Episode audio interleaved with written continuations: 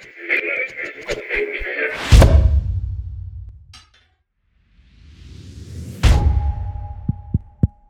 this thing on?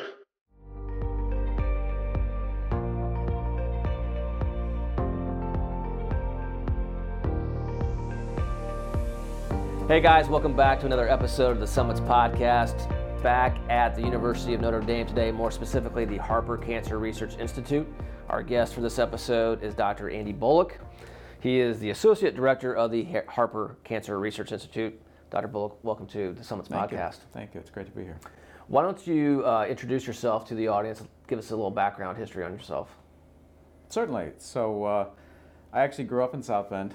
Okay. Okay. Uh, going through uh, grade school and high school here, Notre Dame was this small school I had a you know a Catholic heritage and a great undergraduate education reputation and a, and a football team, and, and that's all I knew about it. And it wasn't really until I got here that you see just how involved they are in so many different things, particularly cancer. But um, I uh, did my undergrad down in Bloomington. I then uh, Congratulations. Thank you, thank you. Um, only the best. Get That's right. Bloomington. I'm just going to Um, excuse myself from the conversation. And then uh, my PhD in molecular biology at Cornell in New York City. And uh, as I was finishing that up, I took a commission in the Navy as a medical service corps officer and did that for six years in San Diego. Uh, and while I was in San Diego, I got my MBA in uh, finance, and international business. Underachieving already. wow.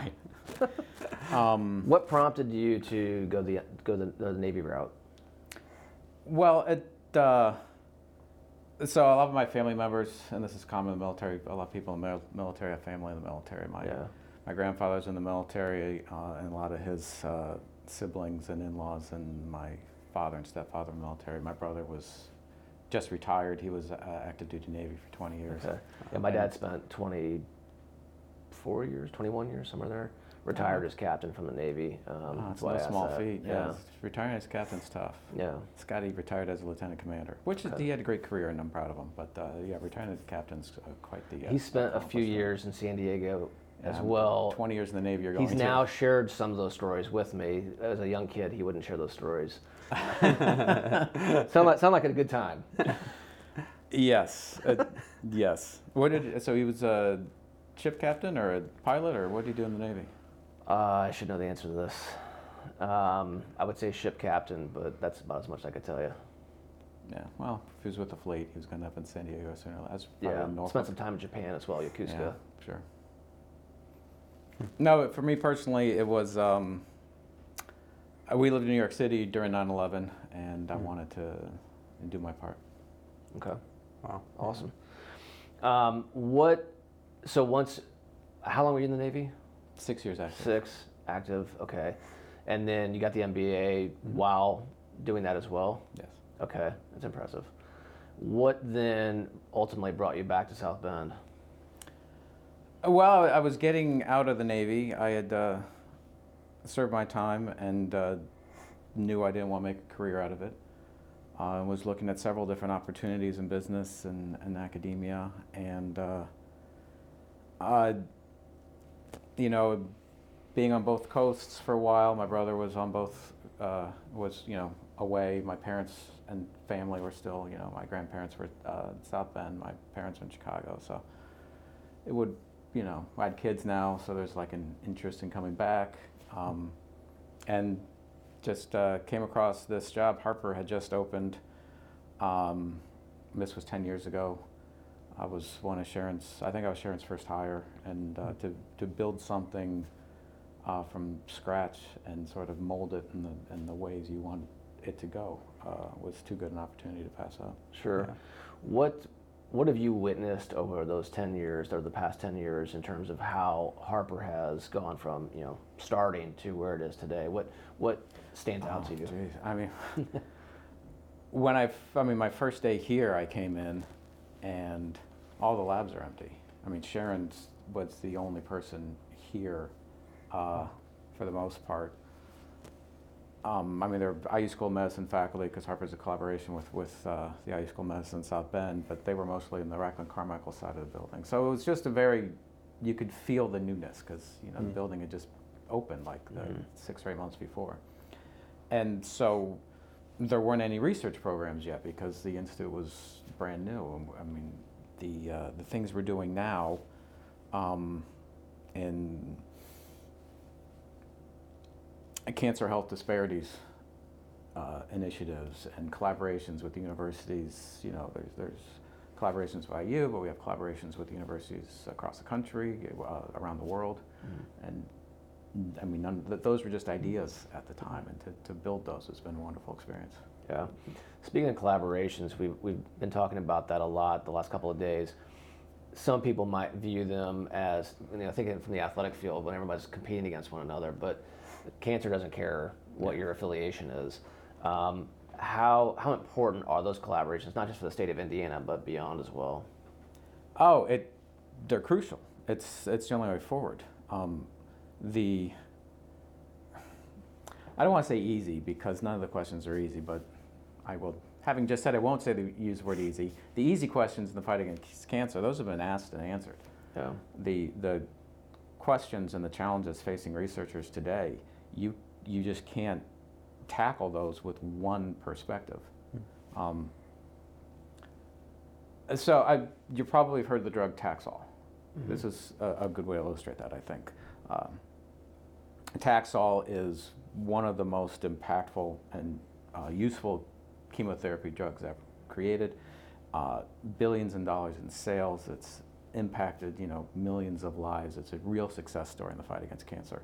Um, Taxol came about by uh, in the 50s. There was, uh, I believe it was the 50s. There was a National Cancer Institute uh, call for more drugs, and so they were looking for things that killed cells. And sooner or later, they got around to scraping something off the bark of a Pacific yew tree. And in the 50s, they found out that that was very cytotoxic. In the 60s and 70s, they figured out what it was in the bark that was actually cytotoxic, this compa- paclitaxel, the, the compound. Um, in the 80s, it went into clinical trials, um, and again, a billion dollar drug in the year 2000. Yeah. Nobody knew how it really worked. I mean, the, the papers on how it worked were still coming out in 2014.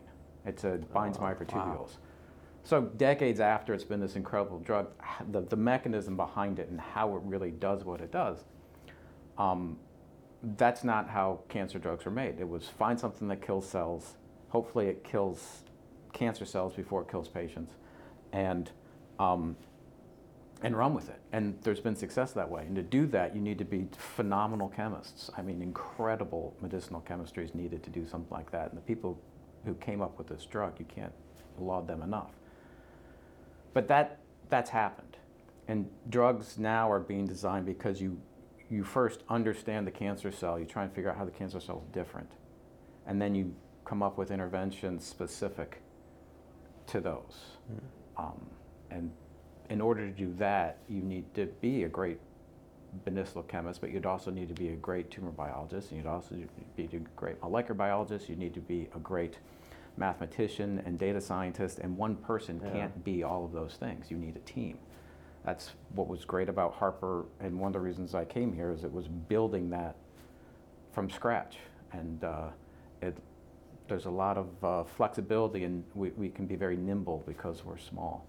Um, there are, you know, IU Simon has a phenomenal, I mean, it is a phenomenal cancer center, and Purdue's uh, Cancer Center, both of them are NCI designated. They're two of the best cancer centers in the world, and we are not that. We're not that big, and we are not on that level in many ways. But um, at the same time, the quality of research here, from the grants that come in from the NCI and from other foundations, and the, the quality of the faculty is as good as you'll find anywhere. And we have uh, a lot of flexibility to, to tackle things that uh, I just love being a part of. Yeah, I like that teamwork uh, approach uh, because you, when you're telling the story about that drug, I mean, I'm sitting here thinking, oh my gosh, it took 60 plus years to get from discovering the tree bark to Yeah. something that could even be potentially applicable to a patient.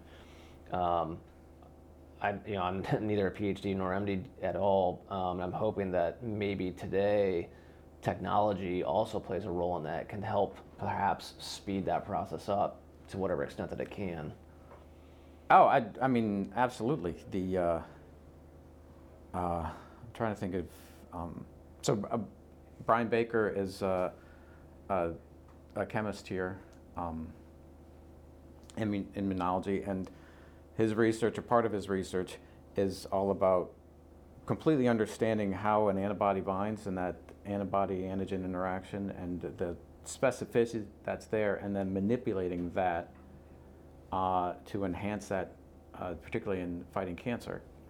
And you definitely need a lot of you know the technology to understand that and the computers to, that to model Yeah. and, and build uh, those steps forward. And that's that's the first one that comes to mind. But there are several here. There are several. I mean, that's that's where cancer research is right now. So. Right. Is there a particular project um, either currently going on or that has that has gone on over the last 10 years that really stands out to you? Oh, yes, several. Um, well, you've, you've been um, uh, spoken with Laurie Littlepage, and I, so I won't rehash her project, but that that there's a real need for uh, a treatment for breast cancer metastasis to the bone, and uh, that has the potential to be one, which was I just keep thinking the impact that that would have. Um, there is a uh, um, tumor cells secrete a message. Um, they, it's you know little bits of RNA that get into the circulation, and it's sort of a way. Um, I mean, it's how they communicate with the cells around them, but it's sort of a way, you know, broadly speaking, where tumor cells are jumping up and down saying, "Hey, I'm cancer." And there's research here to try and detect those little signals from the circulation which, if possible, um, or when it's possible, will allow people to diagnose cancer very early. Well, one of the reasons the prognosis for breast cancer is so much higher than pancreatic cancer or ovarian cancer is you can detect it in phase one, and any cancer you can detect in phase one um, has a, a better prognosis typically. But um, if you could detect pancreatic cancer in the early stage, or uh, you know some of those other internal tumors, the without even coming up with new drugs necessarily, you could have a huge impact on sur- the, those uh, survival curves. Um, so that could be really impactful. And just as an aside, uh, this is something that uh, we I heard from uh, Dr. Uh, Otis Brawley when he was uh, the chief medical officer of the American Cancer Society.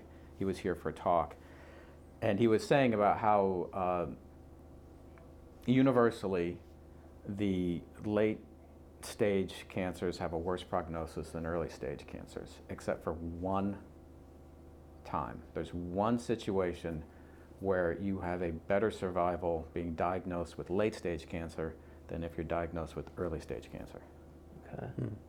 Which is that? If you're diagnosed with late stage cancer and you have health insurance, you have a better survivability than if you're diagnosed with early stage cancer and you do not have health insurance.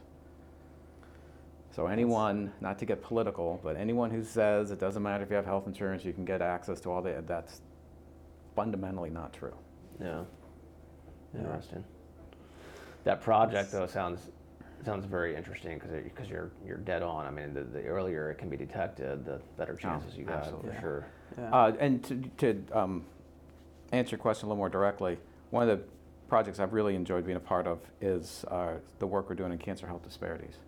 hmm So, cancer health disparities are uh, differential outcomes for different people based on any number of factors race, ethnicity, uh, socioeconomic factors. And they're, they're tragic and they're massive. Um, and they're global. So, um, in the United States today, a newly diagnosed uh, child with uh, ALL has a 90% chance of surviving 10 years. It's, it's one of the great success stories in cancer research. You know, 50 years ago, that was basically a death sentence. And now there's 90% chance that kid will survive 10 years, which is sort of a proxy for, for beating cancer. Um, in Mexico, that same kid has a 60% chance of surviving four years. Okay. Wow. Now, why is that? Um, obviously, uh, stage of detection factors in. Obviously, um, quality of care factors in. Um, but there was a you know paper that came out from uh, UCSF not too long ago, and even when you uh, normalize for socioeconomic factors overall, that eliminates disparities, or not that reduces disparities, but does not eliminate disparities. There's something else there. There's a molecular basis for some of these disparities, and unless we can collect tissues from different types of patients, mm-hmm. we're never going to be able to tackle those completely. Um, for a number of reasons, most of the tissue that researchers have access to comes from people that look like me. People that look like me are much more likely to get to MD Anderson or Memorial Sloan Kettering or the, the types of places, these wonderful world care or world class organizations. And that's where a lot of the tissue is collected. Um, there's a lot of, uh, and rightfully so, mistrust, uh, well earned mistrust, you might say, with certain populations about uh, uh, engaging with the healthcare community. But that makes it much more difficult to get that tissue. And if, as medicine's getting more precise, just like we were, were talking about, it's not scraping something off a tree and see if it kills cancer, it's understanding the cancer. But if you're only understanding my cancer, then the drug you come up with is going to do a great job on me, and hopefully it'll help other people. And what we're trying to do is flip that and mm. collect tissue from different racial and ethnic backgrounds so we can build models and design drugs that will help them, and hopefully it might help me too. Mm-hmm. Right. Mm-hmm. And uh, getting engaged with, with different populations, different healthcare, different donors, because it, there aren't that many funding mechanisms that let you collect tissue from all these populations. I mean, it's hard yeah. to do. I think that personalization of medicine to, to another level. I mean, truly getting too personal, but to everyone. Mm-hmm. Quite. Yeah. yeah. Absolutely. Absolutely. Cool. So uh, that's been a. That's one of the things that, that I think Harper and Notre Dame are very well suited to do. Uh, that uh, it might be more difficult to do somewhere else. Mm-hmm. So I, I really enjoy being a part of that. Yeah, that's awesome. Um, one of the cornerstones of the Summits podcast is is talking about each of our uh, different cancer stories. We all mm-hmm. have many. Andy, what is one of your cancer stories? Oh, um, yeah. So uh, cancer impacts everybody, and if it hasn't impacted you yet, if it hasn't impacted you yet, it will. That's that's the horrible part about cancer, and I have lost relatives to cancer. Um, one of my best friends from the Navy. I knew I was going to need those Kleenex. um, hmm.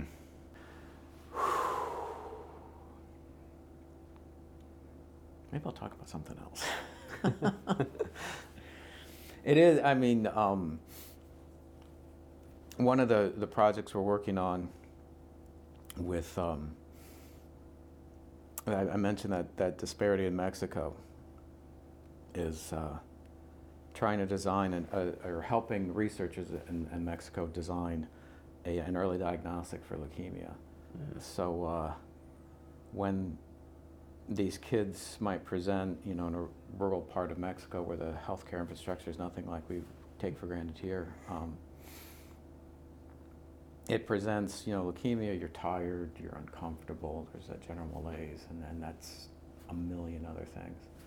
And so coming up with a, a, blood test for these that can detect um, the signal we're trying to find um, wouldn't diagnose you, that those kids with leukemia. It would um, say, hey, this is more than you're just being tired. And instead of staying in this rural part of Mexico right now, you should go to the cancer center mm-hmm. in the mm-hmm. capital and, and, uh, and be tested earlier, which could really shift that, that survival curve. Um, and you see these kids when you go down there and work uh, with our collaborators down there. There's an organization called Una Nueva Esperanza that um, was founded by this gentleman, uh, Don Francisco. Essentially, um, I'm you know giving you a very average version of things, but um, 20 or so years ago, he would see these families that were essentially almost living on the street when they were, because they were taking a bus for several hours into the heart of Puebla. The Puebla is the capital city of the province of Puebla. They didn't have anywhere to stay. Their kids were getting treated for cancer, and so he started in Nueva Esperanza to give them a place to stay, so like a Ronald McDonald House almost. Um, it's grown into so much more than that. They have uh, education programs and, and uh, I mean, like not just education programs. They have a little school so the kids can uh, keep up with their studies. There's a you know a chapel, a cafeteria, and there's actually a research arm um, funded by faculty and uh, graduate students from the local, uh, not local, from UPAEP. It's, it's the, the main college there, or one of the main colleges there, and that's actually UPAEP's where Notre Dame students do their study abroad in Mexico.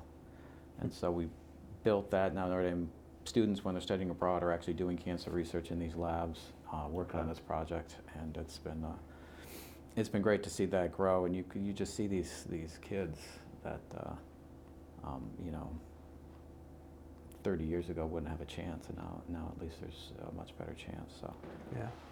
and that sort of ties it all together with my one the, the cancer story I was, I was trying to talk about is uh, a good friend of mine from the Navy. His son just just diagnosed with leukemia, Mm. so it Yeah. hits home. Yeah, for sure. Any questions you have for us? Well, uh, yes, there are several, probably more than you want, but uh, um, and the first one is: uh, Do you do you think you realize the impact that you guys make? I think on, on some level we probably do. Um, uh, do we do we grasp the full, uh, you know, the, the full impact? Um, Maybe not. I don't I don't know. Um, I guess the reason why I say that is because I'm always looking at the next thing. Yeah. Um, it's kind of the way my mind works, uh, for better and worse. Um, I mean, we hope we are clearly, and that's kind of why, why we're doing this. Um, and I know that when we first started f- doing some funding of research, you know, let's say we only had ten thousand dollars, and we were like, I mean, in the world of research, like that's nothing. And we would go to folks like yourself and say, okay, you know, we have ten ten thousand dollars. I know that's not much, but we, we, pre- we were pretty quickly stopped. Said, no, look, that's very important. Yeah. No, it's not a ten million dollar grant, but these docs that have various ideas, they can't just go get the ten million dollar grant from the get go. They've got to prove stuff out first. And as we were talking about with uh, Dr. Stack, I mean, a mouse, one one mouse could be five hundred bucks. So that ten grand is very important. Yeah. And so that's I think that's what was kind of rewarding knowing that you know we may not be bringing millions to the table, but every little bit helps. And you know, go back to that collaboration factor.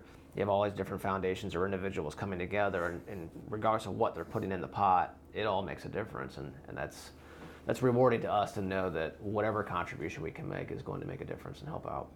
I think, Oh, absolutely. I think I, I just think it's been interesting talking with um, talking here today about how like the right impact in the right spot, no matter how big or small it is, can just change. You know, either research that's being done or lead to something that leads to the next funding round. Or Right. um, I mean, we've been talking with different researchers the past couple days, and um, it's amazing to see how you know some, some of these little bits of research have now turned into, like you mentioned, like billion dollars worth of drugs, and then millions of people impacted by it. So, you know, like you said, whether it's small or big, the the impact, the, the right impact in the right, Right. place can make a huge ongoing impact for patients and the future of cancer research.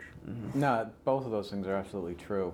The one thing I would add to it is the projects that you fund, it's not as though that would happen anyway.